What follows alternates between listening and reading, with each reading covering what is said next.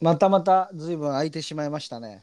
いやー、ご無沙汰してます。ご無沙汰してます。まだ息してます。僕も知って ます。どうですか最近なんか面白いことありましたいや、そうっすね。最近うん。そう最近ね。 そ、速攻ガス欠やめてもらってもいいかな。 速攻で今、ガタガタガタって言ったよね うん。エンジン、演出エしンた。うん、演出してたね、速攻でね。なんかありますか一曲に。いや、僕あるんですよ。うん。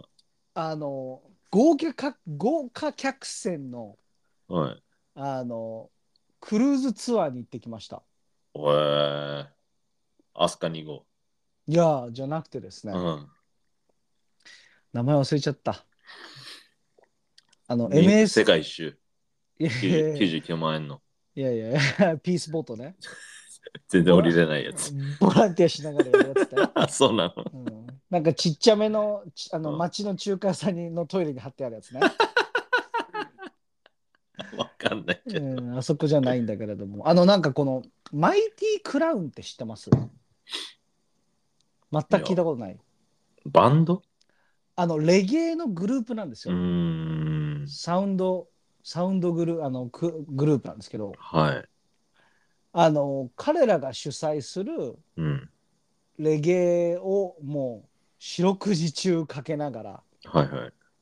えーチェジュ島に行きえー。熊本に泊まりで、はい横浜にまた帰ってくるっていう、へーえー何4泊泊5日、え5泊6日かなそれぐらいかなああ、伊豆島じゃなかった。伊豆市とは昔ね 我々が行ったところですよねああそこじゃないですよ横浜のあの大大黒ふ頭から出た、うんいやもう本当に18階建てのあの客船ではい。中にこうプールもあるしえー、で全部食べ物もタダだしえー、飲み物も、まあ、ソフトドリンク、ソフトドリンクって言ったら、まあ、お水、おた茶だ、ってコーいうヒか、まあ、ー、含まれてるでしょ。全部含まれてて。あでもう、それこそ、ジブラとか、あ、うん。ライムスターとか、この辺はわかるでしょ。はいはいはい。彼らも同じ船に乗って、へあ歩いてるのが見え、歩いてるんだ普通に。え。へえ。で、カジノでスロット打ったりとかして、あ、こんにちは、みたいな、 そういう感じの。彼らは、その何、こう、演者パフォーマンスをするってことで乗ってるでしょ。そう、パフォーマンスあをするーこと。だから、パフォーマーたち全員乗ってるし、観客も全員乗ってるし、はいはいはいはい。あんまりこう、ないじゃないですか、そんな体験。そうだね。しかも、だって、4、5日一緒なわけだ。そう、4、5日一緒で。へえ。で、まあ、まあ知り合いがその MSC っていう会社の、その大きなかい、あのその船の会社の知り合いだったんで、かなり割引で、まあまあ、ぶっちゃけ言っちゃうと15万円ぐらいしかかかってないんですよ。はい。本当はいくらぐらいするで、それでものうん。 30ぐらいああ、でもすごいな。半額なんだ。それぐらい。うん。でもちろん、もう天井はやっぱり80とかはあうるん、から、ああ、その席とかいろいろ席っていオうプションか、があるのか。キャビンだよね、もう部屋だよね。はいはいはい、ベッドもあって、で、なん一番高いやつは多分なんかジャグジー中についててとか。うんうんうちら、の部屋はまあちょっとちっちゃいビジネスホテルぐらいの感じうん、へでも多分かなり上の方だったんだよねえ。、だからら演者さんとかとも同じフロああ、アだはったりとかして、いはいはいはいはい。何人かこう「あお疲れ様です」みたいな感じで話をしたりとか、はいはいはい。まあ本当に伝説的なレゲエのアーティストでこうあのえっ、とあれ名前がどうするしちゃったどうするしちゃったあのまあいろんなもう本ス当ピにア・オブ・インフルエンス。いいやいやレゲエじゃないからびっくりした名前出てきたな今 や、ジブラにつなげたんだけジブまあでもジブラもいて、ジブラは彼女といましたよ。ど。はい、結婚してないのいや、結婚してなんかいろいろなんかあ浮気、あうん。あれフレ、あれなんだっけなえっ、と、そう、もうもうとにかく、ものすごい、いや、日本人のアーティストとかじゃないんですよ。あ、へえ。もう本当ジャマイカの、はいはいはい。あの、超有名な、あの、はい人とかがいるような。はいはい、TOK みたいあ、そう、TOK もまさにいて。な。マジでうん。えー、すげえ。 TOK もやっぱりレベルが違ったね。うん。うん。レレベチ。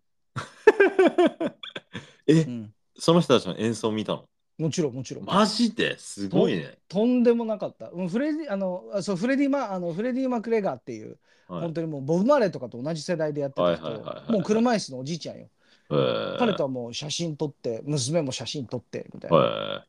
フレディ・マーキュリーじゃなかった。違うねあのそあんまりそのボケいらないからね、 滑ってんな。うん、なくなってるからね、 まあそうだけどさ。うん、しかもジャンル全然違うしね、うん、あんまり面白くない からごめんなさいもうだそうフレディ・マクレガーを知らないっていうところがまあちょっと残念なんだよ、はいだからするとはいもう本当にレジめちェゃくンドちなんゃだ。めちゃくちゃレジェンドだし、はいバーミントン・レディとかうんあの本当にもう超大御所の人たちがいるで TOK もいてもでもで TOK がやっぱととんでもなかったねパフォーマンスが、はうい。ん TOK だって結構いい年じゃない。いい年いい年いい年、うんうん、でライムスターのマミー・ディーツさんと写真撮ったか撮らせてもらったりとか俺はそれってあの、坊主の人あ坊主じゃない坊主のサングラスの人そっちそれは歌もあるねそっちじゃない方うんはい。楽しそうだね。いやもう楽しかったよでもさ、チェジュ島に行くってことはパスポート必要そうパスポート必要でなの。であの、まあ、に税関とかもあるんですうん。うよ、んうん、はいはい。うんでまあ飛行機とはまたちょっと違うし結構あずいぶん簡易的だなとは思ったんだけうんど、ううんうんんうんチェジュ島に行ってなんか市場歩いて、うんなんかちょっと屋台みたいので飯食ってでももう滞在時間がもうほんと5時間ぐらいしかなくてうん。はいはいはい。まあ基本船の中なんでしょそうくれ基本船のそういう中の。うんそうでもなんかその全部込みでもさ例えばじゃあホテル泊まりますとかっていうとさ1泊12万とか普通にするわけじゃんそうだね。そうでそれで5日間って考えるとさ、まあ、それだけで10万円じゃあ飛確行かに機、ね新幹線乗りますで食べ物も食べますっていうと大体まあね3人で旅行行っても20万30万ぐらいなんだかんだでかかっちゃったりするところ、はい。まあ、30万だけ払えればうん。え、みんなで15万。そうなのよ安っそうなのよ一人15万かと思った。安っそうなんですよすげえじゃん。いや僕は意外とおすすめなんですよはいい。やずっと狙ってて行きたいな行きたいな行きたいなと思ったんだけどその全くそのノウハウがないわけじゃんそれは何で知るいやまあまあそれに関しては友達がのうん。あのその船の会社で働いてて、あ、だけど、その行きたいなって思うきっかけその人きっかけってことえーっとねこれはね、まあ、普通に妻の方がうちの妻がレゲエが好きなんだよね、うん。でそのマイティクラウンっていうのはもう本当に日本で言ったらもう一番レゲエで偉い人たちもはい。で、家誰かもらみダウンタウンみたいな。う誰も右に出る人はいないもうダウンタウンよりも独壇場だと思う、マはいマイティクラウンはもう世界大会で何回も優勝してるようなグループだし、はそれはもう世界大会だからねい。うん。えでそ彼らがまあ中華街出身なのようん。中華街出身の人たちでうでんそれであのその中のマスター・サイモンっていう人がいるんだけどその人のなんか同じ同行なんだよね、うちのその友達が。うん。でそれで3年ぐらい前からそのレゲエでクルーズのツアーやらないかっていう企画をずっと練っててはい。でもコロナがあったりとかいろんなことがあったりとかして結局やれずにずっとこうなんか、まあ、練っててやっとやれるんだけれどもって言って「はえあのツアーって管轄なの?」みたいな「私たちぜひ行きたいんだけれども」だってじゃあぜひあチケット取るから行こうみたいな感じでふたあの、はい三家三家族で、はいはい。うん、うちとその友達の家族とまたその友達の家族の友達の家族3家族でみんなで行って、9人ぐらいトータル。はうんい。はい。楽しかった。めちゃくちゃ楽しかったね。いちょっとなんかもう本当に、本当に、そのだけの、それだけの世界みたいな感じだからさ、船の中でさ、で、全部そこでもう、まかないし、ご飯も食べれるし、プールもあるし、ゲーセンみたいのもあるし、は VR とかもできたり、で、何あの、ショー、い。はい。その、なマジックショーやってたりとか。はい。そういうの全部無料で、あ今日この時間帯で3つこういうのがやってるから、どっち行こうかみたいな感じでなんか選んで自分で行ったりとか、はい。はい。で、普通にショッピングモールみたいなのも中にあって、はい。アイスクリーム食べれたりとかさ、普通にはいこはういなんだ、あの、デューティーフリーでショッピングができたりとか、はい。そんな感じの旅に行きました、なるほどうねん、いや、めちゃくちゃ面白かったですね。はい結構、結構いいなっていう感じでしたね。うんはいおすすめです。ぜひ家族と行くのは。値段もね、総合的に考えると、こっちの方が安くねってなるんで、絶対。うん。うんまあでもね、ちょっと前にね、あんな事件があったばっかだから。まあ、その乗り物は違うんだけど。潜そ水の艦あ場所が同じだからさ。え、何かそう、そその、タイタン、タイタン号だっけあはいはいはい。タイタン。でうんまあでも潜ってないからさ。まあ、そうだけどさ、うん怖いよねって話をなんか、この間別の人としてて、怖いよね。そういう逃げ場がないとこ。まあ、うん飛行機もないんだけどさ。そうだね。うんだからまあ結局のところ慣れなんだなというふうには思ったからね俺もね。うんそう船。うんまあね旅とかが慣れてる人たちはもうこれがやっぱ一番コスパもいいし楽しいしはいはいよくない移動時間自体がもう旅だからさはいはい。遊びだからさ、はいはい。そうなんかずっとウキウキしてたよねなんかねうんうんなるほど。楽しかったですね、うん、僕はあの全然話違うんですけど、はいこの間あの Amazon プライムで、うんえーと「ドラゴンボール」のスーパーヒーローを見たんです僕それ見たって話したよね、よ。うん、したね。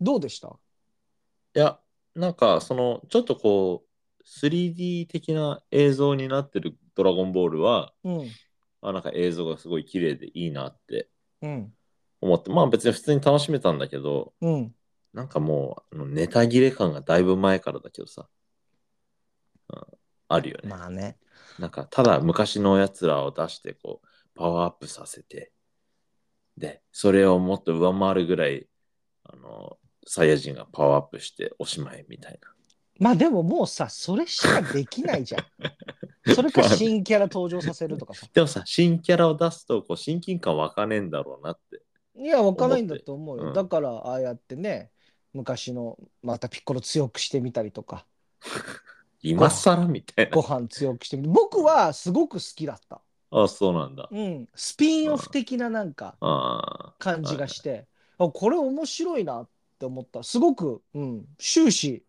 楽しかったね、僕ーは。あーえ、それで言うと、んアマゾンプライムで僕は新仮面ライダーを見たんですよ、はいはいはいはいはいあれ映画映画。ああはいはい ドイヒーでしたね。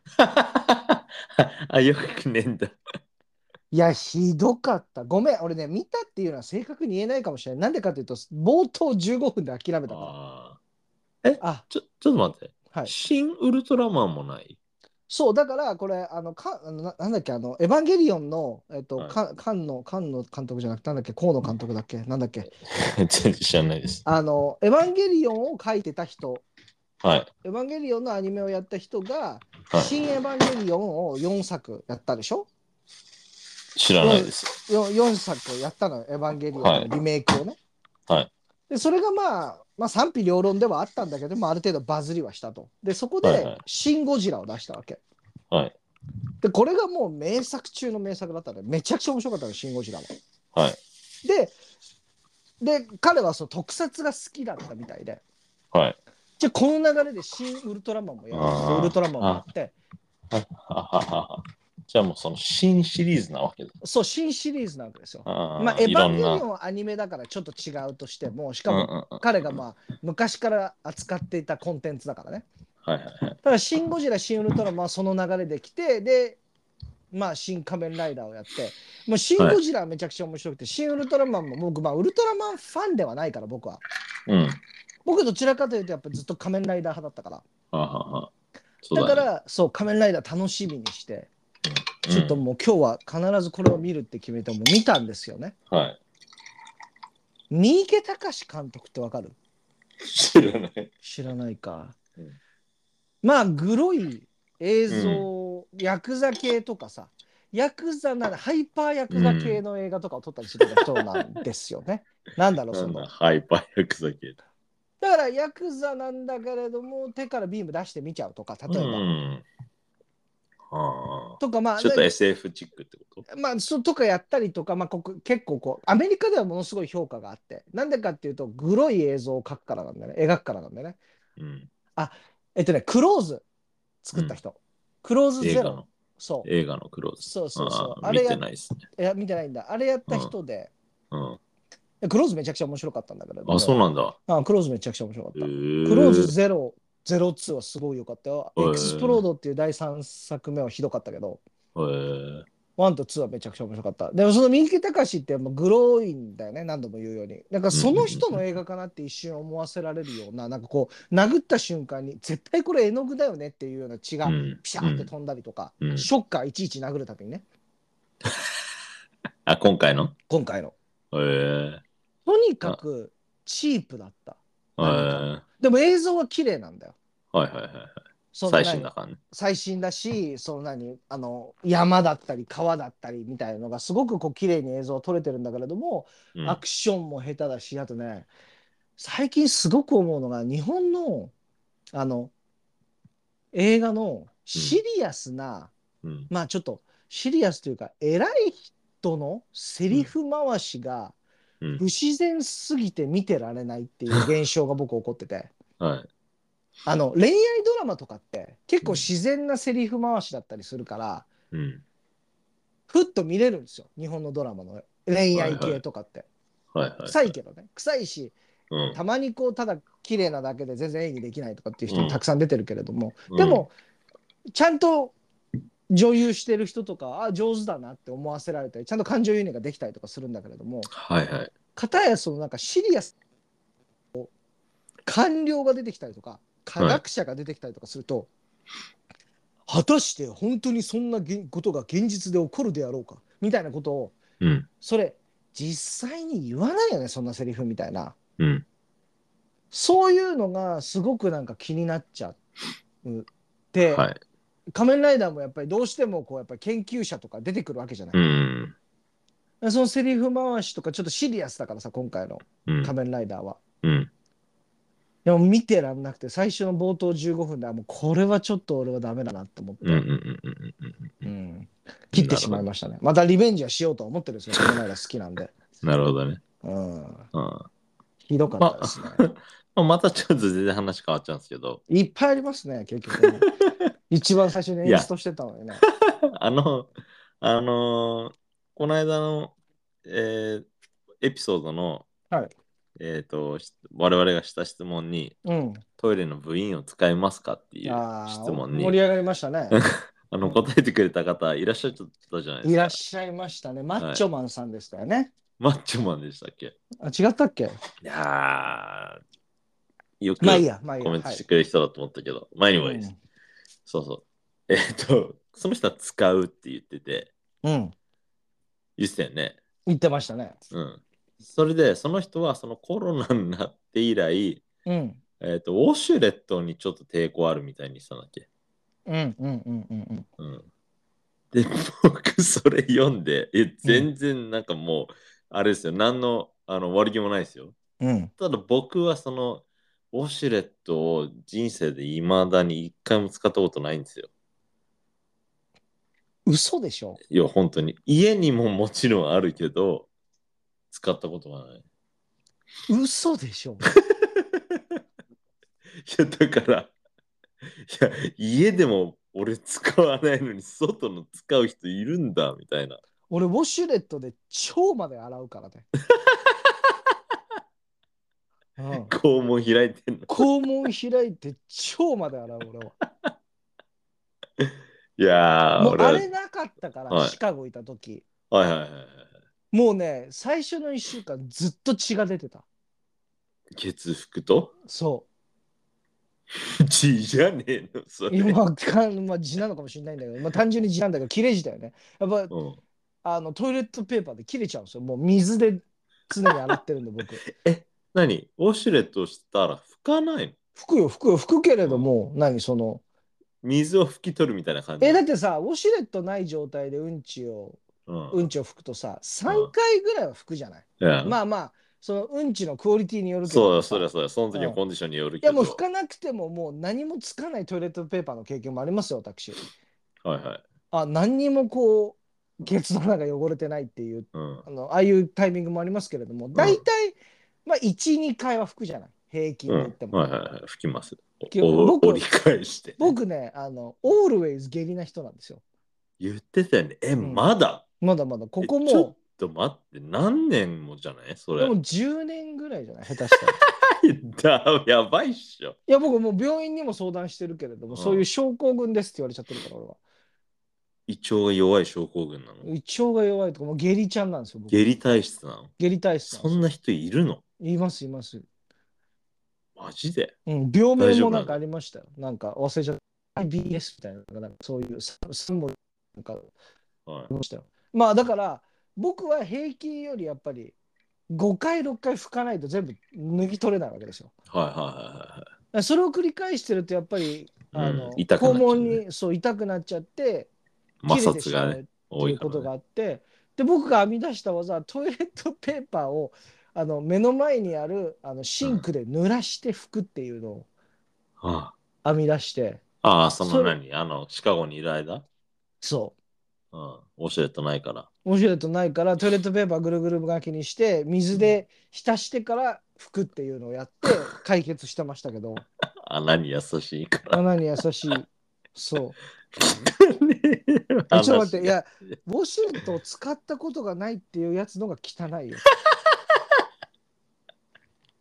いや、俺あれ使えないよ。なんで怖いもん。一度もないってうん多分1万人に1人ぐらいの可能性の確率だと思う日本人で。日本人だよいやいや1万は硬いんじゃないしかもその一あのあの何そのあの10 15歳から、うんうんうん。上。えー、80歳までぐらいのうん。人たちで絞ったら下手したら5万人、5万分の1ぐらいの確能性確率だと思そうなの日本人う日本人。ああ。俺は何もミスしてないと思ってんだけど、個人的には。ミスしてる騙されたと思って一回いやー終わっ。た後ギュッとケツの穴広げた状態で「お尻」ってボタン押してごらん君の家の家についてる「お尻」ってボタン、ビデじゃない。うん、ビデだとビデだとちょうどあのキャンキャン玉とケツの穴の間ぐらいに来ちゃうから、うん、ビデじゃない、女性用だからね。うん、俺水量マックスにして腸まで洗うからびっくりしね。でもう慣れちゃうんであれってさ、何なのあの、押して、ある程度したら、一定の時間経ったら止まんの。一応自分で押すんですよ止めるって。あ止めろ、押さなきゃいけないの。止めるとさ今最新のやつはこうね上下に振ったりとかしてくれるんだよシャワーノズルが ウィンウィンウィンウィンウィンっていう動きをしてくれたりするんだよ、あーなるほどね昔は自分でこうマニュアルでお尻を動かしはていまはしたいけはどい。アジャストしなきゃいけないのアかジな。ャストしてこまっちしがたかねら。そうそうそうそうでで、ままんんべんながくね、まんべんなく洗うために前後ろへとこう軽くこう ちょっとあ運動のし、てうんお尻を上げて。お尻を上げてなるほどっていうのをやってたのが今はもうでもねなんか最新になってこう出るまでにこうなんかダウンタイムみたいのがあるんですよプリペレーションタイムみたいのがはいはいはい。ウィンウィンウィンうーんチャーみたいな、はいはい。昔はボタンを押したらピュッチュッだったうんんだけど今ウィンウィンウィンチャーみたいなうんうん。あれで新居に行った時にちょっとあの最初の1日目はちょっとこういつ来るのかっていう怖さはあるかもしれないですね、うんうん。うん。一回も使ったことないの一度もない。本当に嘘じゃない。俺は高校生でうん。あのそう具体的なものすごくディスクリプティブなでうん具体的にな、えー情景を描くためのエッセイを書きなさいっていう、うんあの授業があってうん。一発大きなボケをかまそうと思ってすごくディスクリプティブ要は具体的にウうんうんうんォシュレットが初めて家に来た時の話を書いてうん。すっごい怒られた先生に怒られたんだ。もうめちゃくちゃ怒られた 今ちょっとあの逆にはあのすごいあの具体的すぎてすごいって褒められてるのかと思ったらすっごい怒られた。ふざけるんじゃないって言われて。でもどういうセンセーションだったかとか、はいはいはいはいはいどういうふうにケツの穴が綺麗になってういったんかとか、うんうんで昨日食べたコーンがどうやって出てきたかとか消化されず、そういう状況をすごく綺麗に描いたのにもかかわらず、めちゃくちゃ怒られたっていう記憶があるね。であの僕うのんその親友がそれが僕が怒られたにことに関してものすごく不満を抱いていたことも覚えてるこれめちゃくちゃいいエッセイなのになんでこれで怒られなきゃいけないんだこの学校は間違ってるって俺の俺のベストフレンドが怒ってくれ、俺のために怒ってくれたのを覚えてるね記憶として、なるほど。うん、ああまあ、僕はでも使うことはないかな。もったいないねいや、あの、何風呂場にいるんだったらシャワーを当てるのは全然大丈夫なのね。うんうんうんそのトイレで何も、その何この無の状態でいきなりそこにこう集中、放火されるのが、うんちょっと僕は多分メンタルがやられちゃうと思うんだよね。あそうなんだ、へえそうだからね。まあ、そのコロナ以前の問題なんですけど、僕はその最初のコメントの話に戻ると。うんうんうんうん えじゃあ何その不潔さで使いたくないとかではないんだそれもあるよ。それもあるよ。だっあてそうな絶んだ対さ、飛び散ってるわけじゃん、いろんなのが。でしょえででも常にさうあのノズルはアウトしかしてないわけだかん。いや、らわかるけど。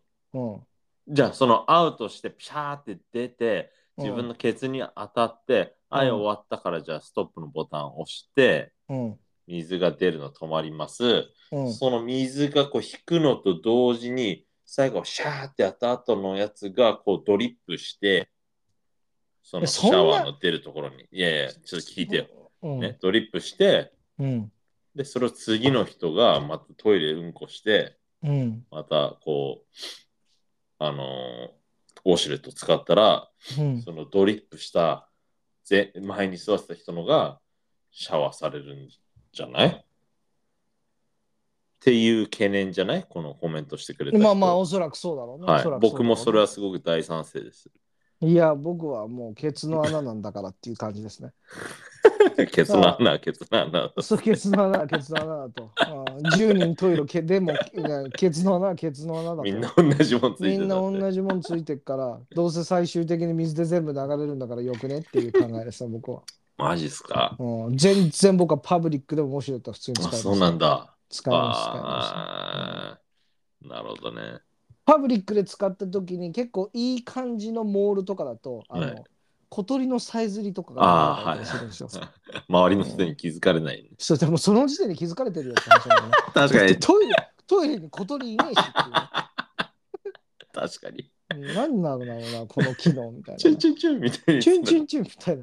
えなんで小鳥いんのみたい な。ウォシュレット使ってんだ、こいつ。うんイコールだからね。確かに。もう、もうすぐ出てくる。うん、あと俺ね、あのトイレで言うとね、モールとかでね、すげえ長丁場うんこするやつ、マジでムカつごめんなさい。 く。マジでムカつく、俺。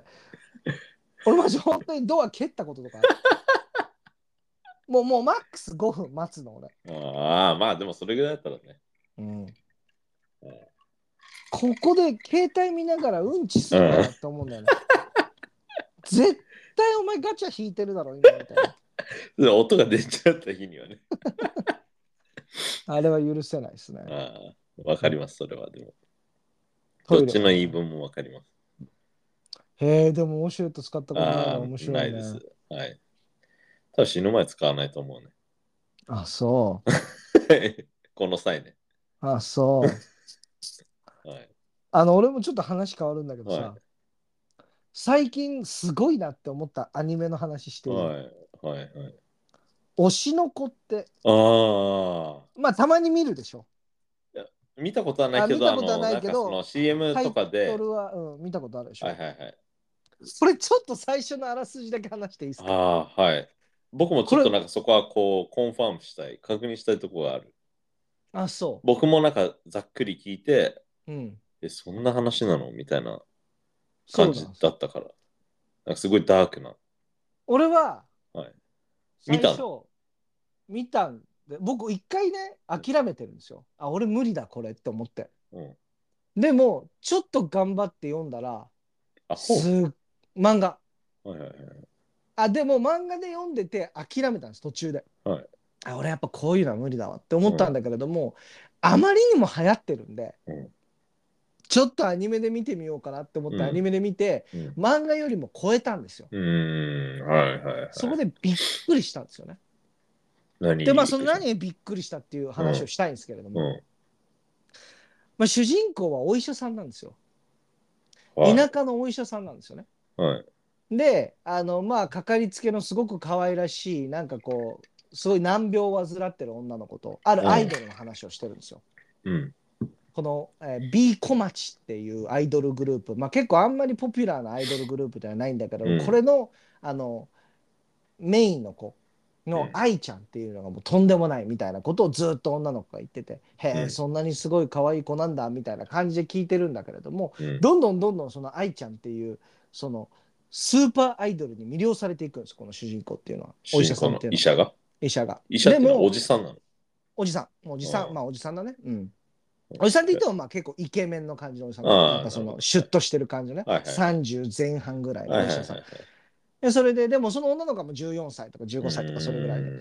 でもまあその女の子はやっぱり多分どこにも出たことがなかったもうずっと病院で生活をしているかうんはいら、はいまあ恋焦がれてるわけですよこのお医者さんに対して、はいはいだからあの16歳になったら私と結婚してくれるって約束したよねみたいなことをずっと言ったりとか、い。うん。ああだから頑張って元気になるんだよみたいなうん。なんかそんな感じの関係性なんですよ。はいはいはいでもまあその女の子は他界してしまうんですようね。ん。はいはいはい。でそこからよりこの愛に対してのうんあのファン、ファンドっていうのもそのお医者さんの主人公はこうどんどんこう熱量が上がっていくわけよ。うん。でちょっとこのあのかかりつけのナースとかからも惹かれちゃってるわけ。マジでキモい人あなた要はロリコンなんですよねみたいなことを言われながら、ロリコンではないみたいなでも付き合ってって言ったら付き合うんですよねうんみたいなだからそういう感じでちょっとだからもう思いっきりオタクっぽいんですよ内容自体うが、ん。はいはい。であんまりこれいけすかないなまあでもちょっと読んでみようということで読んでて、うんであのある日うん。女の子がこう妊娠しましたみたいな感じでうん。もう若い男と一緒にこう病院に来るわけですよでその産婦人科産婦人科なんですよね。うん。まあ多分その人はまあ町医者みたいなあーじゃあ何でもやってるみたいな総総合的なことをやってはいるはいは感いじで。で、ああ、この子、まあだまだ若そうだし、まあなんか訳ありなんだな。うん。だからそういう感じなんだろうな、みたいなことを一人で考えながら問診をしてるわけですよ、はいはい。で、その女の子がぼっと帽子を取ると、目の前にいるのは超憧れたあの愛ちゃんなんですよ。うん。何っていう状態になるわけ。うん。この子が妊娠しちゃったのみたいな。うんうわ、もうほんとショックだ、みたいな。うん。もう絶望感を味わうわけですよ。はいはい。でしかも何なんだよ誰なんだよ親はもうお父さんは誰なんだよ、うんみたいな感じでもやっぱプロフェッショナルのお医者さんとしてずっとその献身的にこう誰にもバレないように彼女をこうはいはい。こうやってあのねちゃんとこうケア普して通いくわのけです患者としてね普。通の患者としてケアをしていくわけですよ。はいはい。であのまあでも超スーパーアイドルまあなんか熱狂的なファンがいるアイドルみたいな感じスーパーアイドルにはまだなってない状態う。なのかなんうん。熱狂的なファンがいる状態でまあある日こうなんかこう帰り道かなんかかななんか家に帰る途中かなんかで、うん。あの車にぶつかってでそのまま、えー刺されて殺されちゃうんですよ。車に跳ねられた後に車刺にされて跳ねられてそれでブワーって出てでもそれはなんか狙っててみたいな確か。なんか明確じゃないんだけど、確か車なんか横転してたような気がするんだけど、ここはちょっと俺もふんわりしちゃってるんだけれども、まあでも刺されるかなんかね、死んうんじでゃうもんまであすよ。殺しにかかってるわけ。殺しにかかってでそれは愛のファンなわけですようん。熱狂的な。熱狂的な「お前なんで愛が妊娠しててお前がかかりつけなんだ」みたいな「許せない許せない」みたいなもうこいつでも狂っちゃってるよこのストーカーはねえ、ちょっと待って、誰が死んじゃうのお医者さんがああ、医者が刺されて死んじゃう。医者が刺されて死んじゃうんですよあアイドルじゃなくてね。アイドルじゃなくてオッケー。医者が刺されて死んじゃってうでんそれでああこうやって死ぬのかみたいなまうあんでもあの世で何々と会えるかもしれないなうんみたいなことを考えながら死んでいくわけですよ先に死んだ女の子。そうはいでパッと目を開くとうん。愛がいるんですよそのう中にん。でよしよしよしーみたいなことを言って、うんうん自分は愛の子供に生まれ変わっちゃったわけうーん。えお腹なのん中にいた。お腹の中にいたはいはい。で兄弟がいるわけ双子の兄弟がいるわけよはいはいはいはいはいはい。でまあその人はさやっぱりさ頭の中はやっぱりそのもうお医者さんだから医者のままなんだ医者のままだからうんだからもう献身的に僕はこのアイドルがもうスーパースターになっていくために手伝うんだ助けるんだみたいなうんそういう情熱の中でやっていくんだけれども気づいたらその自分のあの双子の妹も相当なんかこう頭が良くて切れてうん普通に言語も喋れて赤ちゃんなの にお前も生まれ変わりだよなみたいな感じになっていくわけ。うんでまあ見てる側はああの女の子が生まれ変わったんだってことは分かってる、うんうんその権威者のその病気で死んじゃっいやた女の子が生まれ変わって自分のい妹としてはいはい2人とも転生をしたわけ愛はのいはいはい腹の中でね、はいあはのい子供として。はいでまあそっからこうアイドル生活アイドルをこう掛け持ちしながらお母さんということはバレないようにどんどんどんどんこうスターダムを登っていくわけです愛ちゃんっていうのは。うんでスターダムを登っていってでその子たちもどんどんこう小学生小学生のよ保育園になっはいはていもっと喋れるようになってきて、はいはいはいで愛がこうちょっとこうなんだろうなバカなことをしそうだった時にはこうなんかこう赤ちゃんっぽくその愛をこうケアしてみたりとか、うんはいはいはいはいでその愛も愛で、まあ、どんどんどんどんアイドルとして有名になっていって、うんその最中ある日ピンポーンってなってガチャンって愛がドアを開けるとあの自分を殺したストーカーが待ってて、愛がバスって目の前で刺されるうん殺されちゃうのよ愛がうんでそっからうわーって2人とも絶望になるわけよだって自分が愛したアイドルの子供として生まれ変わってこれたのに自分を殺したやつがまた自分の大好きなアはイいドルのお母ちゃんを殺すわけだからはいはいでそのストーカーっていうのはそのまますぐ自分も自殺をしてうん死んじゃうわけ、はいでもその主人公は考えるわけ待てよと、なんでうんこのストーカーうちの住所知ってたんだと、うんここは完全に隠し通してたはずうだし、ん絶対にバレるわけがないとはいこれは内部的に何かが動いてる可能性があると、うん誰かが教えた可能性がある、うんって言って彼が中学生高校生になって妹はアイドルになって、はい彼は彼で頭がものすごくいいから業界に入って犯人を絶対突き止めてやるっていうお話なんですよ。はははは。だからはい僕は最初諦めちゃったのはもうなんかうアイドルのむす子供としてアイドル大好きなアイドルの子供として生まれ変われたからなんかちょっとこのキュンキュンしながらアイドルのちょっとこうちょっとエロいっぽくなるようななんかこう授乳とかそういうのとかでなんか興奮する気持ち悪いオタクのためのアニメだなっていうふうに思っていたところ、はい愛死んじゃうのみたいな。あえ、授乳シーンはあるないあないんかい。まあでもね、あの妹は授乳されるのよ。あでも男は、男の子は、いやもう、やっぱりもう憧れの愛ちゃんのおっぱいなんか吸えないみたいな感じで、はいはい。ずーっと哺乳瓶で飲んでるんだよね。なるほど。そう。でもそれで、まあ、そそれをしかもこれね、多分ね、一巻の終わりぐらいでこれが起こるのよ、漫画だうとん。。だからうん俺、全部そこまでいかずに諦めちゃったわけ。最初ね。最初、はいただこのアニメはパイロット要は第1話あえて90分やって、ほい。ここまで見せうてん第1話終了したの、一巻丸々見せるんだ。そうは天才的だなと思ってそれがあ。うんこの演。出がねうんうん。僕はやっぱり諦めちゃったから途中でだかはい。らこれを3話とか4話うぐらいでやったーらん。そうだね。オーディエンス離れちゃうわけそうだね。でもあえてそこでうん。 1話で全部そこまで見せるっていうのが、うんいやこれうまいことしたなと思って、あーはいはいはいはい。いやすごいなって思ってまあ結局僕はあんまり面白いなと思えなかったので あのでもそのあの考え方が、アイディアがすごいなと思った。すごい。いしそのなんだろう、ちょっと騙されたというか、うん最初興味なかったけれども途中からこんな話なんだはいはいはい。だから流行ったんだみたいなああ、なるほど。そうそう、まあ、だから流行ってるんですよっていうのを君にも伝えたから、ああ、なるほどね。うん、じゃあこれはもう大人が見るアニメなんです。サスペンスなんですよはあはあはあはあ。そうなるほど。現代版サスペンスみたいななんでかというとその主人公はすごくイケメンだからうん、そこからちょっと俳優業をやったりリアリティ恋愛番組に出たりとかそういう過程を経てって、うんだんだんだんだん愛の生い立ちみたいなところっていうのも理解してきてそれはもう何子供が大きくなっちゃうってことそうもう高校生ぐらいになるわけよああ、えーはいはいはい。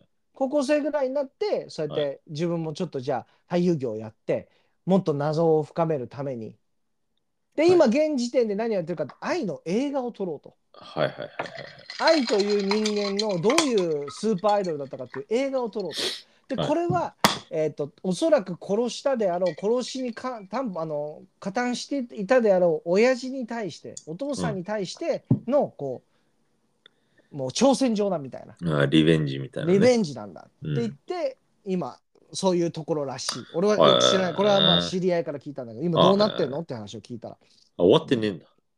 終わってない、ままあ、現時点はまああ、そのその話を実際聞いたのっていうのは俺タクシーのうんちゃんだったんだけど知り合いじゃねえじゃねえか。知り合いじゃなかった知り合いとも話しててその話で盛り上がって俺健康診断のためにタクシーに乗ったらタクシーのうんちゃんのうんあの個人タクシーだったんだけど、うんあのお金入れるトレイあるでしょあれはいがちょっとオタクっぽい「んラブライブ」っていうはいはいはいはいはい。俺も見たことい。ないんだけど、あうんのラブライブ俺もの、ないあの、何トレーだったこずトレーだったわけ。で、うんあ、これって、なんか、流行ってるんですかとかって言って、あ、僕大好きなんですよっていうふうに言ってて、あ、この人そういうのが好きなオタクな運転手なんだなって思ったから、推しの子って知ってますって言って、あれ面白いですよねって、今どうなってんすかってネタバレ全然いいんで教えてくださいって言って教えてくれたんだよね。若いお兄ちゃん。そうだね、若いお兄ちゃんだね。うん、ちょっと小太りの。あははうん、でもね、すごいいいクラウンのね、車に乗っててね、はは。乗り心地はめちゃくちゃ良かったですね。はい はいはい。あ、なるほどね。はい。で、なんか、そう、うちの子供も、うん。それの歌かなんかを歌ってて、うんうんうんうんそんで、まあ、俺もなんか、あのうん。冒コ頭マーシャルかなんかで。んラップのやつ 冒頭ラップのやつだよね。ああ、全然す。ああ、その女の子が歌ったやつだ。そうそうそうそそうだね。はいはいはいはい。う。うん。そそれで、俺もなんかコマーシャルでその曲は聴いたことあったから、うん。あ何それなんか流行ってんだやっぱみたいな感じで話を、うちの子供が別の友達としてんのをうん。横で聞いてたの。うんうんうん。で、推しの子知ってるみたいなこと言って、うん二人で話してて。うん。で、俺はどういう話なのって言ったら、なんかそのアイドルが刺されて、みたいなこと言ってて、死んじゃって、みたいなうん。こと言ってて、えみたいな。 うん。そんなダークなんだ、みたいな。すごいダークなんだけど、うん。あの、愛ちゃんは愛ちゃんでやっぱり、すごいなんかこう、ハードなライフを送ってたわけですよ、最初。だから、はい。子供たちに愛してるって言ってなかったわけ。嘘ついたくないから。アイドルは常に嘘をつく仕事だからみたいな。うん。でも最後の最後涙を流しながら愛してるっていうのを子供たちに言って死ぬのよ。はいだはかいはいら。グロいし怖いんだけれどもすごくこう、いい感じで最後死を遂げるのよね。切ないのね。切ないのよ。うんでそこから復讐劇が始まっていってうん。子供が見るもんじゃないよ確実に。本当だね、俺も聞いてて、あの、うんって思ってたけど、まあ、君の話を聞いて、うまあん、これ、大人のやつだ。うん、まあでもでもなん今かさ、ねちょっとさ、混ざってるよね。そうなんだよ。うん、そうそう。僕もでスパイ今フそァれミリ言おーうととか思もった。そうじゃん。ああ、詳しくは知らないけど、まあ、そういう系だよね。うんちょっ、と。そういう系子供がもう好きなアーニャみたいなキャラクターを作っはていおきながら、でも内容は殺し屋とスパイのうん話みたいな、うんうんうん、ちょっと難しい話、ちょっとい。難しい話みたいな、うんうんうん結構そういうのあるよねなんか、ね、その、なんだろう、アニメ界にそういうのがこう侵略してきたというか、まあだからうん、マーケットがもうだから要は大人がアニメを見はてい育った世代だから、そうだよね。子供と一緒に見れるアニメ作りましょうみたいなのが大きなテーマなんじゃないかな、うんそれともそういうのが一番売れるよっていう指示が出てるのうんか、うんうんうんそういうのを狙って書いてるのかうんわかんないけどそういうのが多いなってもううん鬼滅だって相当グロいから。そうだよね。うんうん、俺の下の子も怖がるもん。 あ、鬼滅はガンガン腕とか首とかね、首跳ねないと鬼死なないし。確かに。うん。でも、めちゃ鬼くちゃ滅の刃も、うん。僕、あの、アニメのワンシーズン見て、うん。その後に本も全部読んだけど、うん。いアニメの方が全然面白かった。や、アニメさ、鬼滅はさ、うん本当にすごいよね、映像が。うん、すごかった。すごいよね。俺一回本巻き読んだ戻らしたもん本読んだら別に大したことなかった。大したことない。うん。うん。本読んだら大したことないが、アニメはすごいようね。ん。うん。音と音楽ありきなの。まあ映像も金かかっいてやんだろう映像相当金かかってる、あうのん何、なんとかの呼吸とかってやって、うん。すごいこう斬確かに撃を CG する時とかすごいじゃん、はいはいアングルガンガン変わったり、はい。確かに、確かに。い、や我々も映像的にすごいよねだから力入れてるなっていうのが分かるよねそうだね。うんでもなんかさ呪術廻戦とかもすごいっすよああ、見たことないな。あれもおすすめあれは面白い普通に面白あ、いそうなんだ。あれなんかでもあれも普通ちにょ面っとブーム短かったよね。いや今まだブームだよ、あ、そ うん、う。今一番流行ったのなんだろうね。え呪術廻戦だと思うよ、マジでうん、スパイファミリーか呪術廻戦かまあやっぱり王道のワンピースかって感じなんじゃないうの、ーん、なるほどねうん。ワンピースね。 面白いよワンピースは、そうなんだ。うん、僕の中でワンピースは何かっていうのを紐解けたんであ物体なの。物体ですもう分かっちゃったの。僕は分かったと思じゃあ出てきてるってことなのう出てきてヒントはいっぱい出てきてたね、あよく考えるあ。だとってまだ終わってないでしょ終わってないですでもまあもうでも分かる人には分かんない。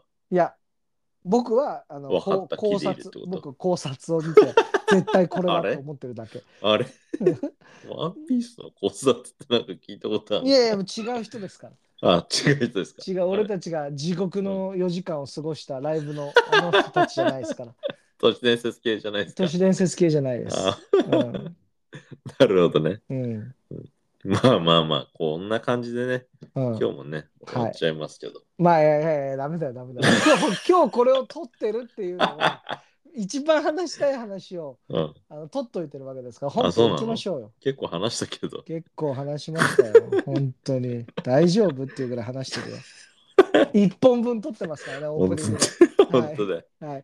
じゃあまあ行きますよね行きましょう。はい本編 Potato Punch and Yojigen Fox presents Low Blow Boxing Season 2. Season 2.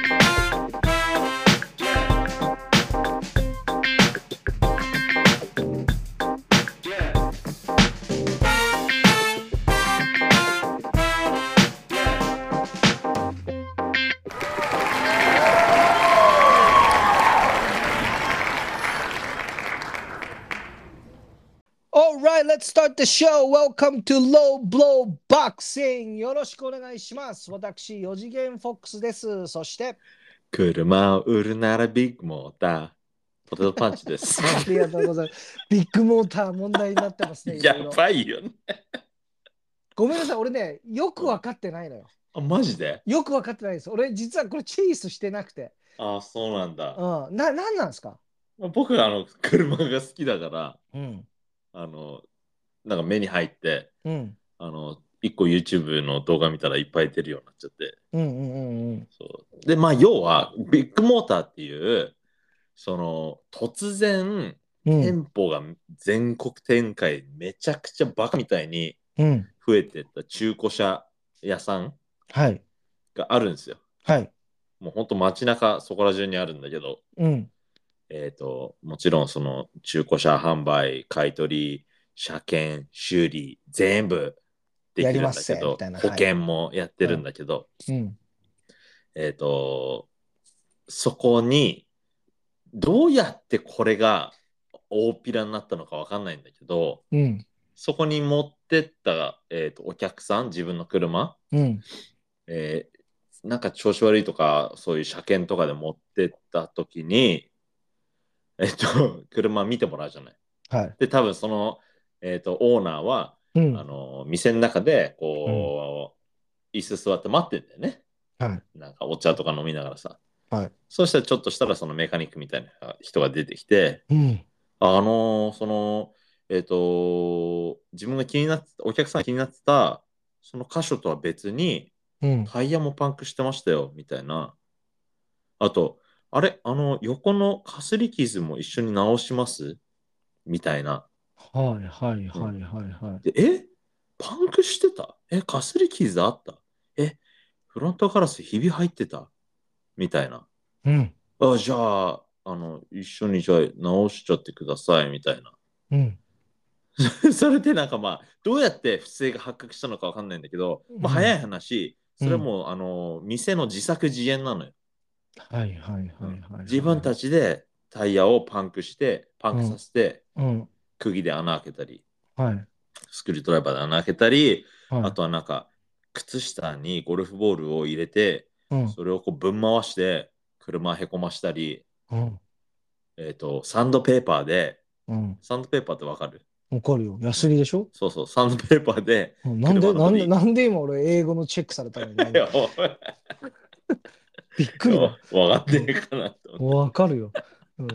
サンドペーパーでうん。車のボディこすって、うん。ひっかき傷とかこすり傷だ作ってったる。り、うん。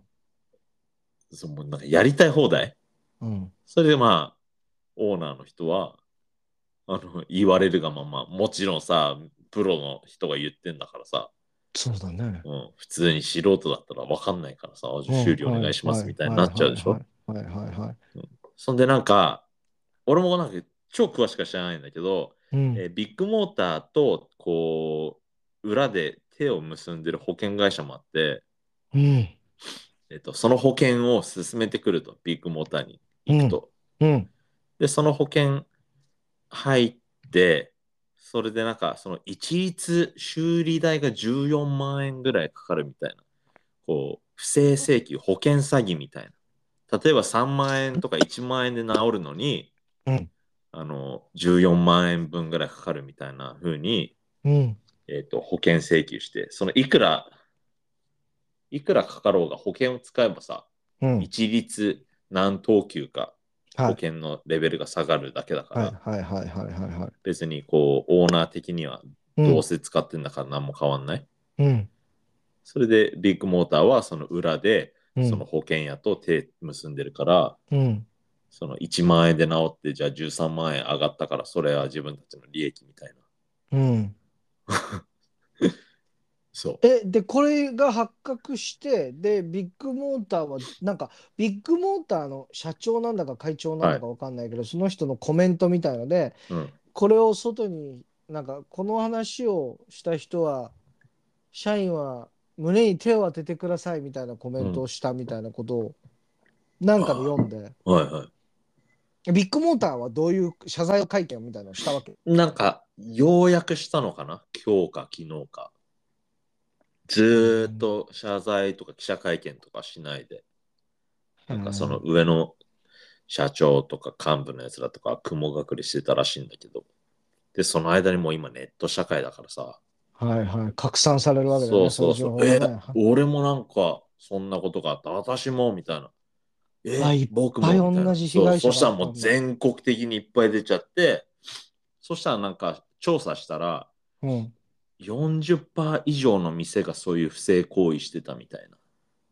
半分やんみたいな。 へえ、うんまあそれで売り上げが上がっているっていそうそうそうそう状態になってなんかその店舗が拡大してたんだ。あのー、スタッフ的には、えっ、と、上からのノルマがもう厳しくて、それを達成するために仕方なくやってたみたいな。ただ上のやつらは、いやいや、そんな指示はしてませんみたいな。だけど、もう会社ぐるみでしかややってるとしか思えないぐらい、うーん。 みんながみんなやってる。うん自殺しちゃうんじゃない誰がビッグモーターの今後、上層部の人間が。いやー、どうかなどうかななんかそれで6000人ぐらいビッグモーターって従業員いるんだって。うん。で、これがもう公になって、なんかもう一気に騒ぎになって、うん。なんか一気に1000人ぐらいあの辞めた会社を。うん。そんで、社長は最初はなんかじゃあ1年間無給で働きますみたいなうん。感じで言ってたらしいんだけど、うん。その要は一部上場してなくて自分たちが株主なのかなそうなんだ。プライベートなんだ。そうはいだからはいはいえっ、と、その、 表向きに出る数字の、その、入り方が違うだけで、うん。別に社長がこう給料発生してなかったとしても、自分たちはこう株全部持ってるから、うん。役員報酬。何何にもあのうん変わらないみたいな。そんでなんかああ、そういうことか。はいはいはい。そう社長と副社長は息子なのかえーそうでそうなんだ。な。うん。で、なんか結局今日記者会見して見た記事だと、その社長は辞任して、うん。なんか別の役員のやつがこれから社長になるみたいな感じで書かれてたんだけど、でもまあそいつらだってね、もう会社ぐるみでやってるわけだから、うん、うん、別に何にも変わんねえんじゃねえかなみたいな。こうまあそんな状態だったら誰もビッグモーターは使わない。いやー、使わないと思うけど、俺、この間、うちの近所のビッグモーターの前通ったら、普通に車入ってたと思うけどね。へーうんまあ、このタイミングだからしっかりやってくれるっていうのも一つあると。 いやあるー、嫌じゃねと思ういや、やだよ。やだけれども、そういうの別に大丈夫でしょ。だってこんな状況なんだからってう思んうやるわけい。ないっしょ。やるわけないし。まあわかるよ。その気持ちもわかるけど、あ安かろう悪かろうなんじゃねえのって俺は思っちゃうけど。どうなんだろうね。わからないけど。へえ、そういうのが全 全体像なんだね、話のね。らしい何でをす言よ。ってんだよ。またわけのわかんない話 で。オープニングから、脱線オしーてプた。ニング、脱線して、うオーんプニングトークみたいなことをやっちゃってますよ。だってわかる何言ってんですか 今日はあねえ、なおちゃんがまた2本ベルトを取りましたよ。やりやがったな、あいつ、本当に。いや、すごかったね。いやー、まあ、勝つとは思ってたけどさ、もちろんさ。いや、だからね、うん、まず言いたいのが、このなんかこう、フルトンがすごかったから、強かったから、あうん、そうだよね。頑張ったよフね。フルトンが強かったから余計井上尚弥の強さうんはがいこう際ま立ったよたねまた際立ったみたいな感じ、はいはいはいうん、そそれがすごくそれが一番印象的だったあーはいはいはい最初の2ラウンドはうんはもう余裕だなって思ったのよちょっと待ってくださいよ。その前に僕一個話したいんだけどさ。はいはいはい武井あ、武井もすすごかったね。武井、すごかっ武井がでもなんか腹で倒したんだっけたうんうん、僕あの時あのちょうどあのアジのなめろうを作っててそうなんだ指切んないようにあの叩いてたからそうなんだ見逃しちゃったのなんでどうやったらなめろう作ってる状態で指切るのか分かんないいやけいどなこう叩いてるからさうん、叩いてまな板に手を置きながら叩かないでしょなめろう作いるやそうだけどさうんなんかこう寄せながらさうんあの薬味と一緒にねはいアジをこう合体させてこうトントンしてたらねうん、手目離せないでしょまあね。そんな話いいんだけどさまあ武井良樹もねやっぱ強いですよはいねはいはいはい。あえ、その他なに、その他うにん何話をしたかったのだからあの井上尚弥の前にうん。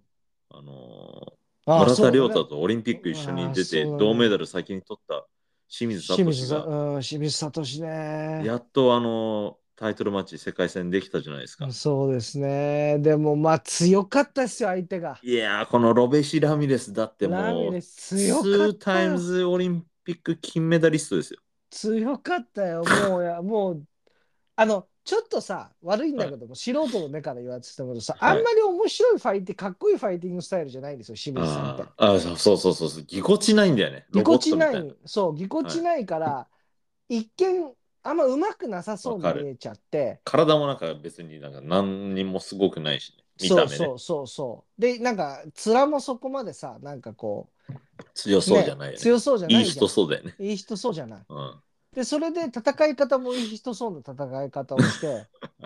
でもこう、ね、好戦的じゃないラミレスは、はいすごくこう、はい。下にもこう潜るし、はい。ね、バックステップもしっかり使って、横にも飛んで、みたいなさ、うん。いや、もうね見てられなかったね。ああ、そうっすか。うん僕もね、でもね、残念ながらね、ちょっともう今日これ楽しみにしてたから、うん。そのなめろう作って、ご飯作って、僕もお酒飲んでたんですよ。はい。でもう清水が試合する頃にはもう僕出来上がっちゃってたんで、うん。見てたらもううたた寝してて、まあ、内容がつまらなくてってことだ よね、要はね。いやいや、それで俺がなんか印象に残ったのは、まあ、あの、終わってから目覚めたんだけど、うん。終わってたんだけども、うんうんであの、ロベシ・ラミレスのトランクス見た。うん。見た。 彼のニックネーム、うん。彼、プエルトリコ人なのかなうん。彼のニックネームが、えー、L Train。うんと、機関車みたいな。はい。多分そういうなんかもう暴走機関車的な感じなんじゃない、水色だったよね。うん、泡ね彼の彼のベルトラインにあの今回日本で試合するから気ぃ利かせたんだろうけどうん漢字で「電車」って書いてあってね み気づいてないでもね、コメントで言ってたよね。あ誰か言ってたかもねベルトラインには電車というふうに書いてあります。みたいな ラミレスでございます。みたいな。あなんか言ってたと思うよ。うんう言っんてたと思うんだけど、なんかそこまでこフォーカスしてなかう、っフォーカスしてなかった。なんあか、そううんごめんごめん。僕はもうつまんねえな、みたいな。たあーいや俺電車って思っていやもうさ、もういいよいいちょよっ。といいよ。そのもう話ちはょっといいよ教あえんまりたれよあんまりまあね、まあそうだけれども、でそれはタトゥー問題で話したことあるじゃん。ね、何かうん、ねひ何かどいタトゥーをつけちゃっていあーそういうること人ねっているじゃんよって、いはい同じだよ、それは。うん同じだよ。で、今回の全部の話しないでしょ、どういう意味ですか大会の話を。ああしないですよもあうこれだけ次ねはあのメインイベントでしょあ、オッケー、オッケー、オッケもうねー。えねなんかえさ、はい。これ知ってますあの記者会見の時にうん、あの井上尚弥の試合の時最近ずっと通訳の女の人がついてるんだけどはい。あんま上手じゃないよね。あんま上手じゃないって僕もずーっと昔から思っててうん、それで今回その記者会見試合前の、えー計量の前の日か前の前の日に、うん、えー初めてあの両チームが集まって、はい。えー記者会見をしてたんだけどうん、その時にそのフルトンのトレーナーが、うん、あのー今回すごいね、こう注文をつけてたの、井上尚弥に。なんかその過去のうん試合を見てると、井上尚弥は、あの、そのバンテージの巻き方に問題があるから、うん、あのーその巻き方をこう変えないんだったら、うん、あの、俺は俺の選手をこうリングに上げることはできないみたいな、安全のためにね、うん、うん、みたいなことを言ってたんだけど、はい。この女の通訳の人はそのフルトンのトレーナーは結構具体的に話してたの。うんで、これってそのボクシングの知識がないとまうあん分からないって言ってもまああの分からなくもない内容なんだけど、はいはいはいはいはい。この女の通訳の人ってうん。あのボクシングの知識がマジでないんだなっていうのは今回よく分かって。へえ。そのバンテージの話してるのも全部スルーして、うん。あのまあ、今回あの両方と、両選手ともあのこうフェアな試合になることをこう期待してますみたいなことをこうざっくり、超ざっくり言っちゃって、え、こだから話題になってないんじゃないの日本で。いやーなってたと思うよ。それで俺が、え、これ、この通訳ひでえなと思って、うん。なんかちょっと調べたのよ。うん。そしたらなんかすぐツイッターの、えー、とツイートとかも、うん。俺なんかこの通訳の人マジひどいなみたいなのがすごいいっぱいあって、ああ、そうなんだね。そんでなんか細川バレンタインとか、あのーなんだっけ、格闘キャストとかも、あの、その通訳のことを話したりしてて。じゃあ、じゃあ、あえてローブローで話す必要ない。まあだけどさ、なんかさ、その2つのチャンネルが話したのはわかるんだけど、彼らバイリンガルだからさ。うんうんうん。日本人のそのファンであろう人たちもいっぱい、いやなんかこんな通訳ありえないっしょみたいなのをこういっぱい言言ってるのがあったから、 ぜひ、ローブローを使ってください。ういやみんな分かってんだみたいな意外と、ーん。うんどの程度分かってるのか分かんないんだけど、うんうんうん。まあだけどね、緊張しちゃうよ。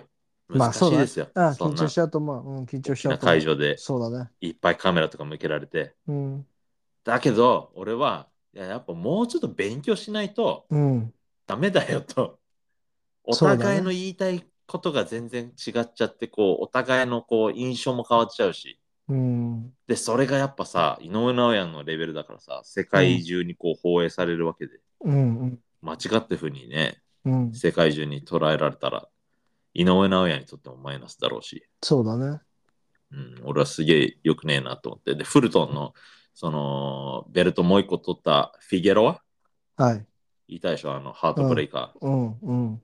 フィギュアの話もそのフルトンのチームのトレーナーがしてたんだけど、うん。 彼女はあの全く調べてないんだろうね。うん。フィギュアのことも全然知らなくて、なんか、うん。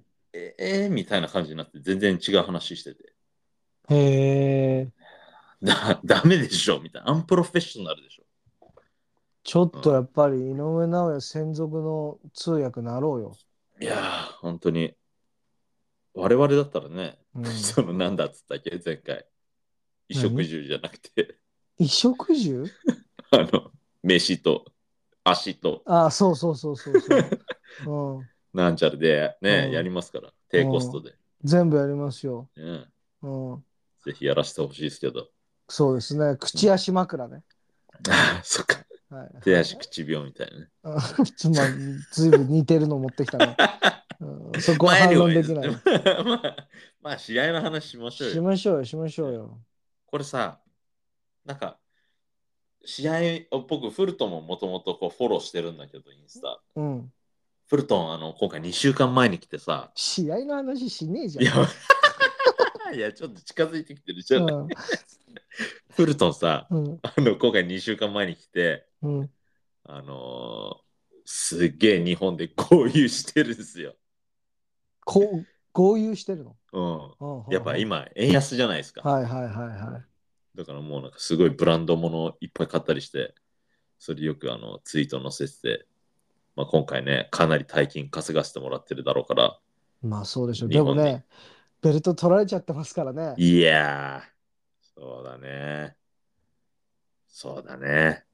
だから、全然テンション違うと思うよ、う今。ん。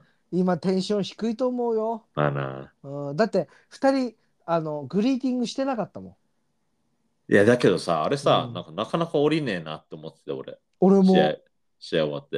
いや、なんでだからなんか、記者、あの、その、インタビューがあんのかと思ったの。なかアったメよねリカあったりするからさ、はいはいはい。負けた側も。うん、だあんのかなって思って、うん、でも降りたからうん、だいぶ時間経ってから、うん、うん。俺はお降りた時に勝手にああの女の人あの女の人も降ろされたんだって思ったのうん。記者会見のやつがこうちょっと炎上みたいになってたかあらあ、そんなことなかったよ。ちゃっかりいたよ、横に。いたよねうん、ちゃっかりいたよ。でうちの奥さんに俺は一緒に見てて得意げにあ多分あの女の人ほん通訳の人はあの降ろされたから多分降りたんじゃないみたいなこと言った次の瞬間あの女の人なおちゃんの隣にいたからいた。いて、またちょっとずれてた、通訳。そうだよねうん、ざっくり、ざっくりして た。そうだよねあの、ちゃんとフルトン陣営にも本当に感謝をしておりますっていうところをもう少しちゃんと強調していってほしか った。井上尚弥のために。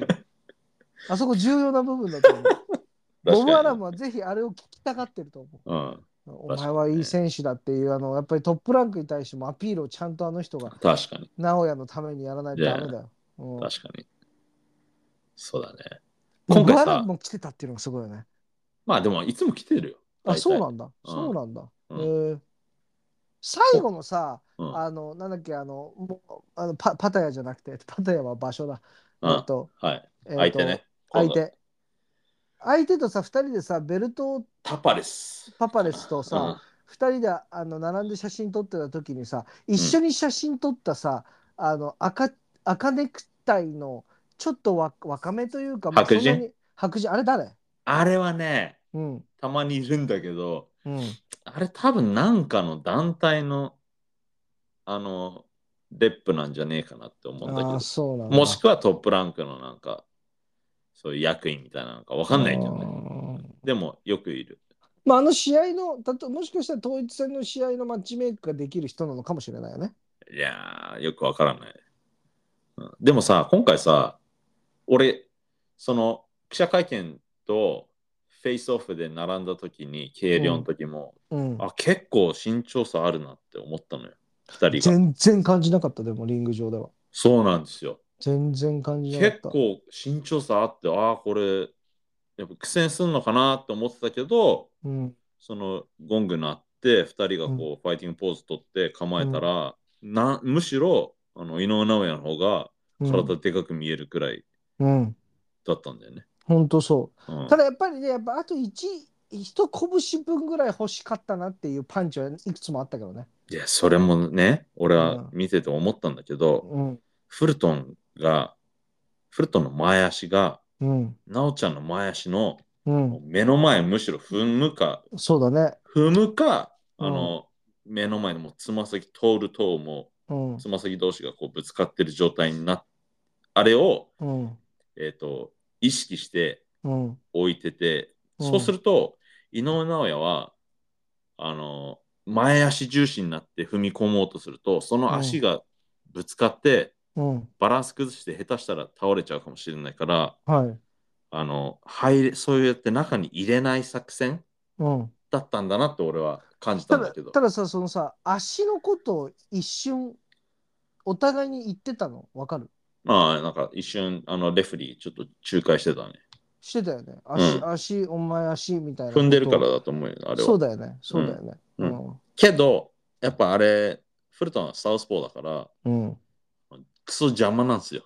うん足が前にあると。うんで、フルトンは自分の方が足も長くて手も長いからリーチがあるから、あの周りでも戦えるんだよねそうやって、うん井上尚弥がやりにくい遠い距離にうんしようっていう作戦だったと思うんだけど、だからなんか仕方なくその井上尚弥をバランス崩して間違って倒れたくないからうんこう仕方なくこう珍しく後ろ重心うん後ろ足重心うんで最初のうちはなんかもう多分イライラしてたんだろうねそのグローブのバンテージの巻き方ケチつけてきてうんだからなんか最初はもう倒してやろうっていう感が満々で俺振りがでかいなってうん言ってたね序盤感じてたんだけど、うん。まあ、まあ4でラもウンドくらいからさ、うんうんいやロ3ラウンドじゃないうんフルトンが覚醒したのはああ、まあ、前出てきたよね、意外と前ね。前出てきたし落ち着いてた、圧倒的に落ち着いてたもうんう。 3ラウンド目でちょっともう一個ギアが入ってたね、うんでも俺体はの逆重に、心が落ち着いてね、うんあやばいかもってちょっと思ったあの時俺逆になんか2ラウンドまで全然手出ねえから、うんあもう怖くて出せないんだと思ってうんうて。だけどなんかちょっょっと日本の解説が、もうすげえ井上寄りで、と、もちろんそうなっちゃうのは仕方ないんだけどさ、うんフルトンビビってるみたいな、 のアナウンサー言ってて、うぜえって思ってうざい俺聞いてなかったなあ、そう。俺はきあ俺は聞いてなかったうんアナウンサー聞いてなかったな全然あそんなそうビビってるとかって言ってたでもでも最初の2ラウンドは確かにビビってると思う、うんうんうん。十分警戒してた。だから一発目初段でボディ食らったしさうんうんうんうんうん。であれでわやべえこいつ結構強いなって感じたんだと思うんだうよんね、うんうん、拳硬えなって思ったんだと思うんだよね、届くんだみたいな。うんそそう。で、4ラウンド目ぐらいから、でもフロットンの足の位置がううんちょっとなんか雑になってきて、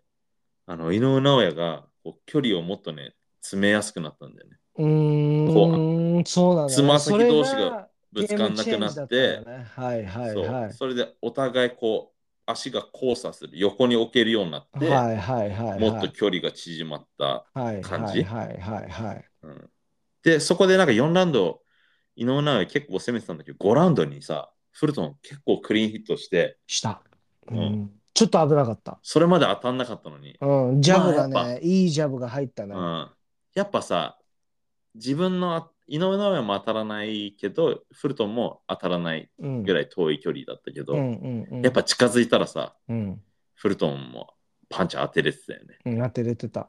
うんフルトン、目めちゃくちゃいいね。うん、うまいね。集中してたねう。まい、集中してるし、見えてるな。なおちゃんのパンチ、見えてる、このう人。ん、うん、あんなにうまくかわされたりしたの初めてじゃない確かにそうかもね。うんあの、あの距離でね、あんだけ打ってね。うん。いまや、あ、でもよ彼かったね。ボディからの右ストレート、綺麗に入ったもんね。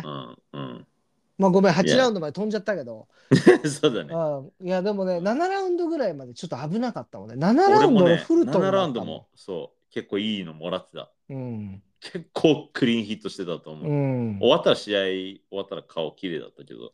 まあ、でもちょっとちょっと右目うん、上部腫れてたね、うんちょっとだけちょっとだうけんまあでもほぼほぼノーダメージだったと思うけど、全然ダメもうダメージだうね。ん、化け物だな強い、うんうん強いよ。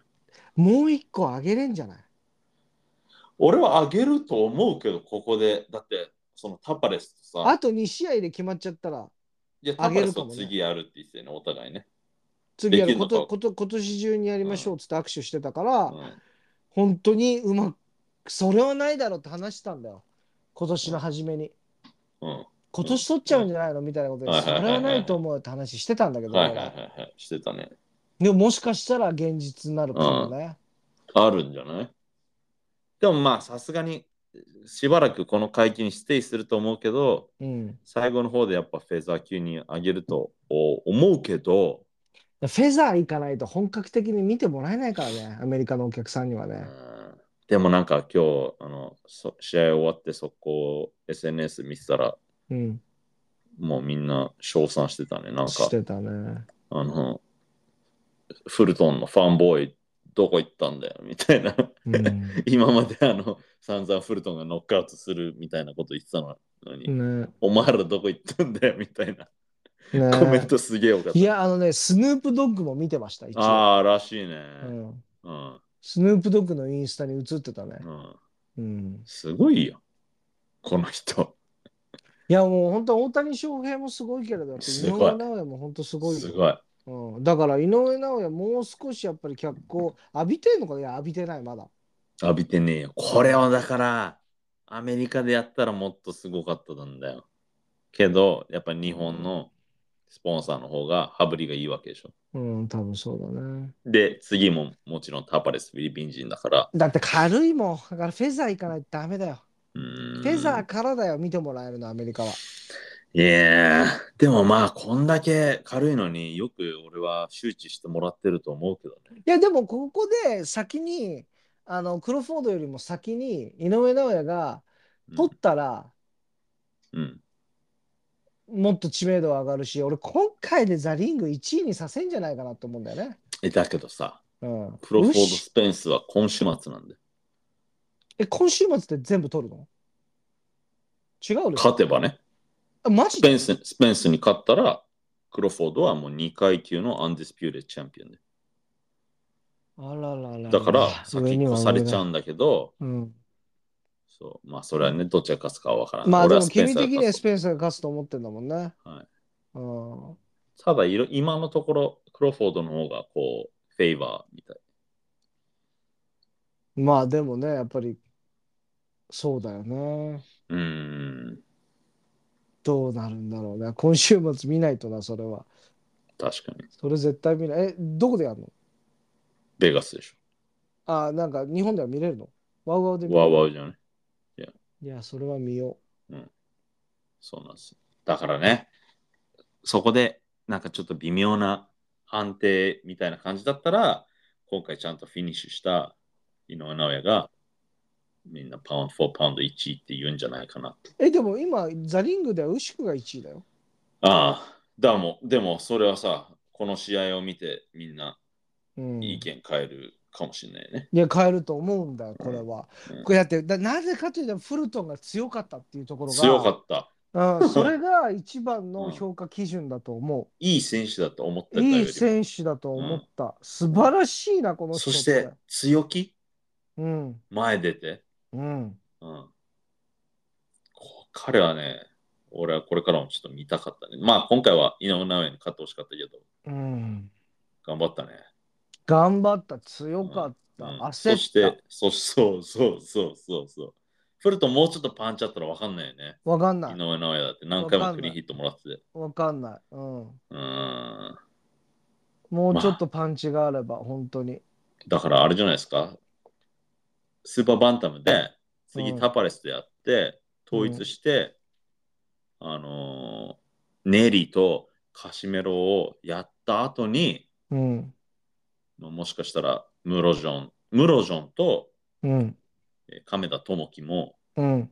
決定戦、 亀田智樹って決定戦勝って、本当はあの試合待ちなのに、もう一回ムロジョンと、あ、ムそロうジョなンんっだて。そのタパレスにこの間間違って負けちゃったやつうんうんうん。と、あの 決定戦をやらなきゃいけなくて、うん。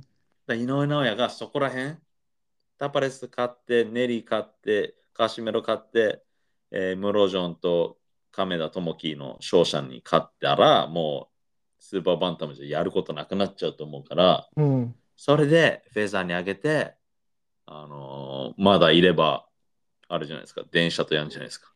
そうだね。電車男と。電車、電車、電車強かったな、でもな。あー僕はまあ見てないんですよ。電車電強かったよ。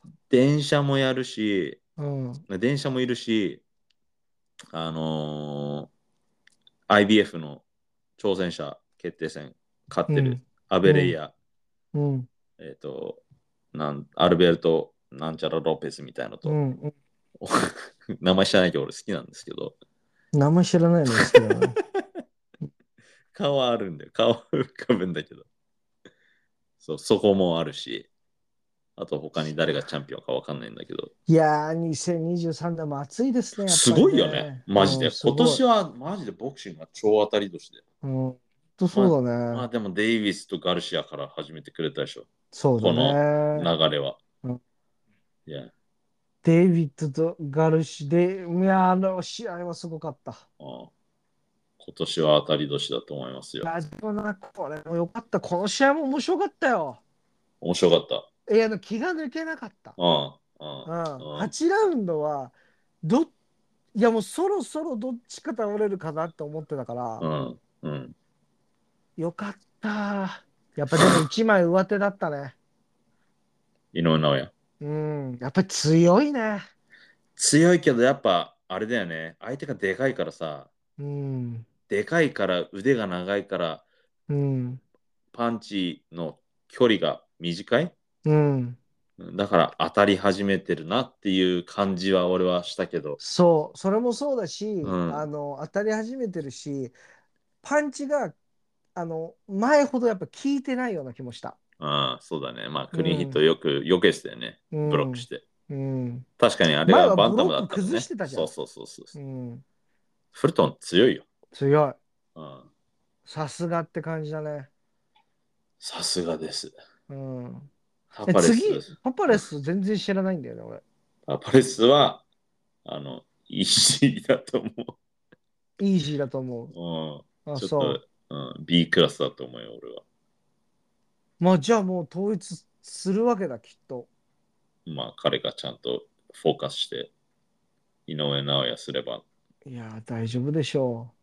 いや、いいこと言ってたんだよね、インタビューかなんかで。その、IQ が勝つのか、うん。パワーが勝つのか。ああ、うん。でも結局、そうやって IQ が強い人が一番打ちのめされるのはパワーなんですよって。うん、言ってたね。うん、本当にそれを見せてくれたなって思ったうね。んうん、でもパワーというよりやっぱうまさだったかな、今回は。うまい。うん。